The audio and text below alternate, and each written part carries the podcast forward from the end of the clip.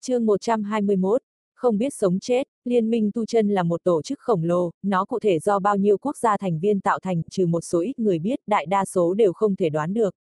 Tiêu chuẩn thấp nhất để trở thành thành viên là đạt đến lục cấp và có được tinh cầu.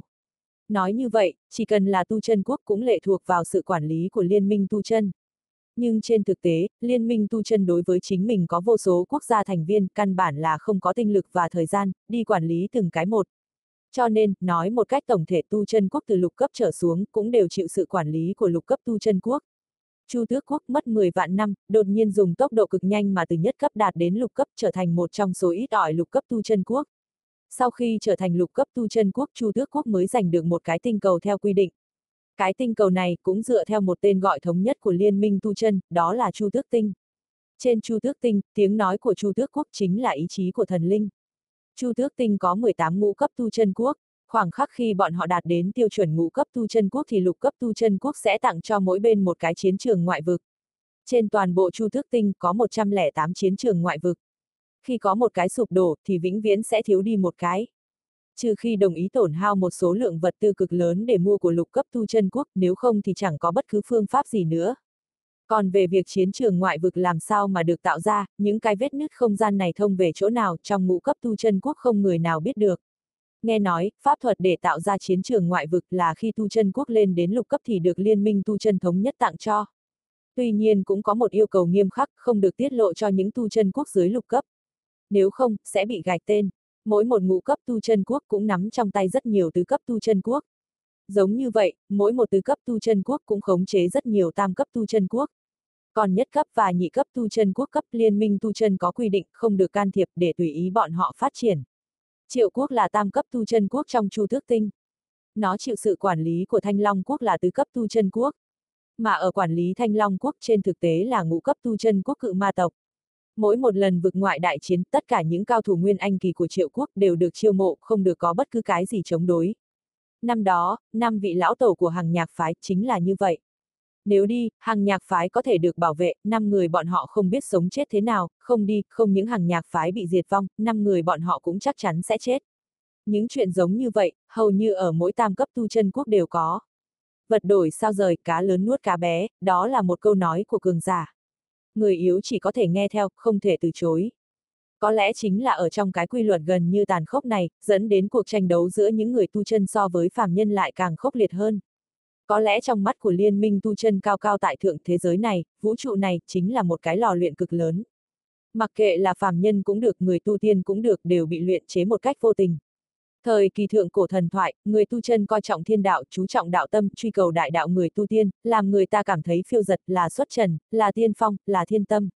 Nhưng sau khi thời kỳ thượng cổ thần thoại khi bất ngờ xảy ra một trận hạo kiếp dẫn đến diệt vong, liên minh tu chân bỗng nhiên nổi lên, từ đó cái đạo này, đã hoàn toàn bị tan vỡ. Sự thật chứng minh tu chân không muốn không cầu, nhất định sẽ là diệt vong.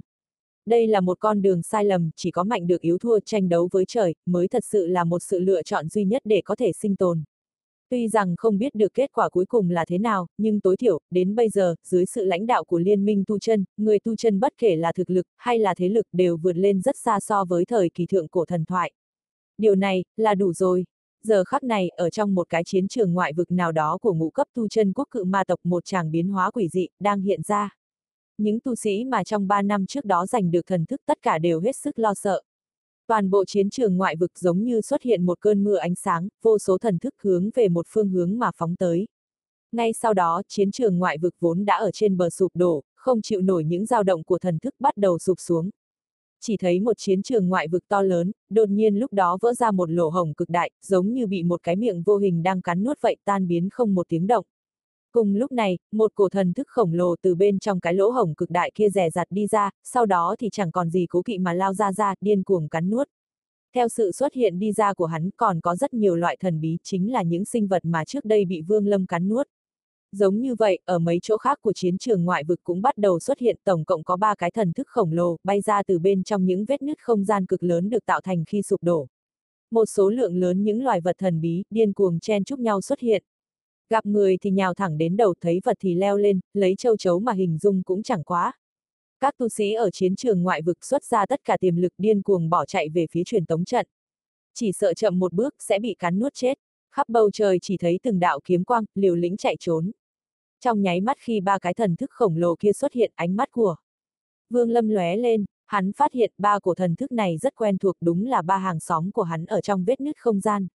Lúc này những tia thần thức của hắn sau ba năm phân tán từng đạo rồi lại từng đạo quay về, mỗi lần quay về một phần, thần thức của hắn lại mạnh lên một phần. Dần dần, thần thức của Vương Lâm lại đạt đến mức độ như trước.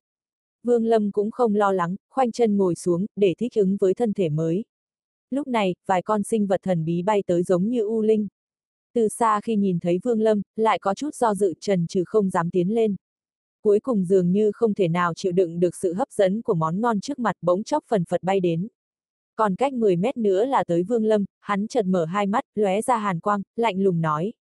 Không biết sống chết, thần thức khổng lồ bỗng nhiên từ trong cơ thể Vương Lâm lan ra cả đám sinh vật thân bí kia giống như gặp phải kẻ thù, phát ra từng trận tiếng rít sợ hãi, điên cuồng lui về phía sau nhưng chúng chưa kịp lui lại đã bị thần thức của Vương Lâm đuổi theo, nuốt vào một lượng lớn. Đang định tiếp tục cắn nuốt thì trong chớp mắt lại có một cổ thần thức khổng lồ từ trên khoảng không truyền đến, dường như muốn ngăn cản. Vương Lâm hừ lạnh một tiếng, không những không lùi, mà lại lấy tốc độ cực nhanh đuổi theo, đem tất cả những loại vật dám mạo phạm mà cắn nuốt. Đạo thần thức kia truyền đến một tiếng thở dài, cũng không nói gì. Lúc này thì tất cả thần thức của Vương Lâm đã trở về cơ thể. Mặc dù có một số rất ít chẳng hiểu vì sao lại không xuất hiện ở trên chiến trường ngoại vực cho nên cũng không thể kêu gọi. Nhưng mức độ mạnh mẽ của thần thức so với năm xưa cũng không sai biệt nhiều lắm. Các vị, đã qua giới hạn rồi. Thần thức của hắn đảo qua truyền ra một cơn sóng. Cơn sóng thần thức này lập tức tản ra trong nháy mắt đã khuếch tán toàn bộ chiến trường ngoại vực. Ba cái thần thức khổng lồ từ bên trong vết nứt không gian chui ra mỗi người đang thoải mái cắn nuốt đột nhiên động tác ngừng lại. Ngay sau đó từng người truyền ý thức đến Vương Lâm, Ngươi rất mạnh, không nghĩ tới là từ trong chỗ đó đi ra. Không gian chỗ này đã sụp xuống rồi, chúng ta thân là thôn hồn, sứ mệnh là cắn nuốt nơi này, để phòng nó sụp đổ lan ra phạm vi lớn. Ngươi cũng là một thôn hồn, vì sao lại can thiệp? Sinh ra là thôn hồn, du hồn ta xúc phạm đến ngươi thì trừng phạt cũng chẳng có gì phải nói. Nhưng cắn nuốt không gian sụp đổ, là sứ mệnh mà ta chờ đợi từ khi được sinh ra.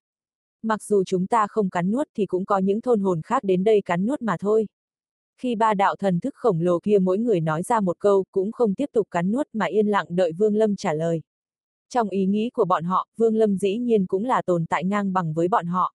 Đây là lần đầu tiên Vương Lâm nghe được thôn hồn nói đến, hắn trầm tư một chút trong đầu sắp xếp lại những ký ức của Mã Lương khi còn sống. Biết được truyền tống trận bắt đầu mở ra, nếu như lúc này chiến trường ngoại vực hoàn toàn sụp đổ, sợ rằng truyền tống trận này có thể mở ra được hay không cũng còn chưa biết được. Ta cũng không phải muốn ngăn cản mà hy vọng thời gian sụp đổ cuối cùng của cái chiến trường ngoại vực này có thể trì hoãn một chút được không? Được, như ngươi muốn, ta cũng đồng ý, nhưng các du hồn săn thức ăn, không thể ngăn cản. Sau khi đạt được thỏa thuận, cơ thể Vương Lâm khẽ động bay về phương hướng của truyền tống trận trong ký ức của Mã Lương. Dọc theo đường đi hễ là du hồn, chỉ cần nhìn thấy Vương Lâm, lập tức hoảng sợ mà chạy tứ tán, không dám ngăn cản. Trên đường đi Vương Lâm đối với thân thể mới này cảm thấy rất ngượng nghịu, Tuy thiên tư linh căn của tên mã lương này cũng không tệ tốt hơn gấp nhiều lần so với vương lâm trước kia, nhưng cái thân thể này dù sao cũng nhờ đoạt xá mà có được cần phải có thời gian để tế luyện mới có thể hoàn toàn chiếm giữ. Lúc này, trong cơ thể hắn không có một chút linh lực nào tất cả đều dựa vào sự chuyển động của thần thức. Việc quan trọng nhất bây giờ là, nhanh chóng tìm được một nơi để bế quan tế luyện thân thể và đồng thời nâng cao tu vi. Từ đó có thể phối hợp với thần thức mạnh mẽ, về triệu quốc trả thù. Khi đang bay trên không, Vương Lâm đột nhiên ngừng lại, nhìn về phía tây bắc hơi trầm ngâm. Hắn vừa dừng lại không lâu, thì thấy ba đạo cầu vòng nhanh chóng bay tới. Sau đó, hơn 10 cái du hồn theo sát ở phía sau, tốc độ giữa hai bên càng ngày càng gần. Chu Tử Hồng là đệ tử của chiến thần điện trong hỏa phần tam cấp quốc tu chân quốc. Lúc này, tuy nàng vẫn giữ vẻ điềm tĩnh, môi hơi nhếch lên, nhưng mái tóc bay tán loạn, mồ hôi đầm đìa. Linh lực ở bên trong cơ thể đã đến tình cảnh như đèn hết dầu. Trên mặt nàng lộ ra vẻ phẫn nộ nhìn hai người sư huynh ở bên cạnh. Hai người họ cũng lộ ra vẻ sợ hãi, không cần quan tâm gì mà bỏ chạy về phía trước. Đồng môn chiến thần điện còn sống, sợ rằng chỉ còn lại ba người chúng ta. Chu Tử Hồng cười thê thảm. Ba ngày trước chiến thần điện còn có 10 người, chẳng ai ngờ được chiến trường ngoại vực lại đột nhiên sụp đổ.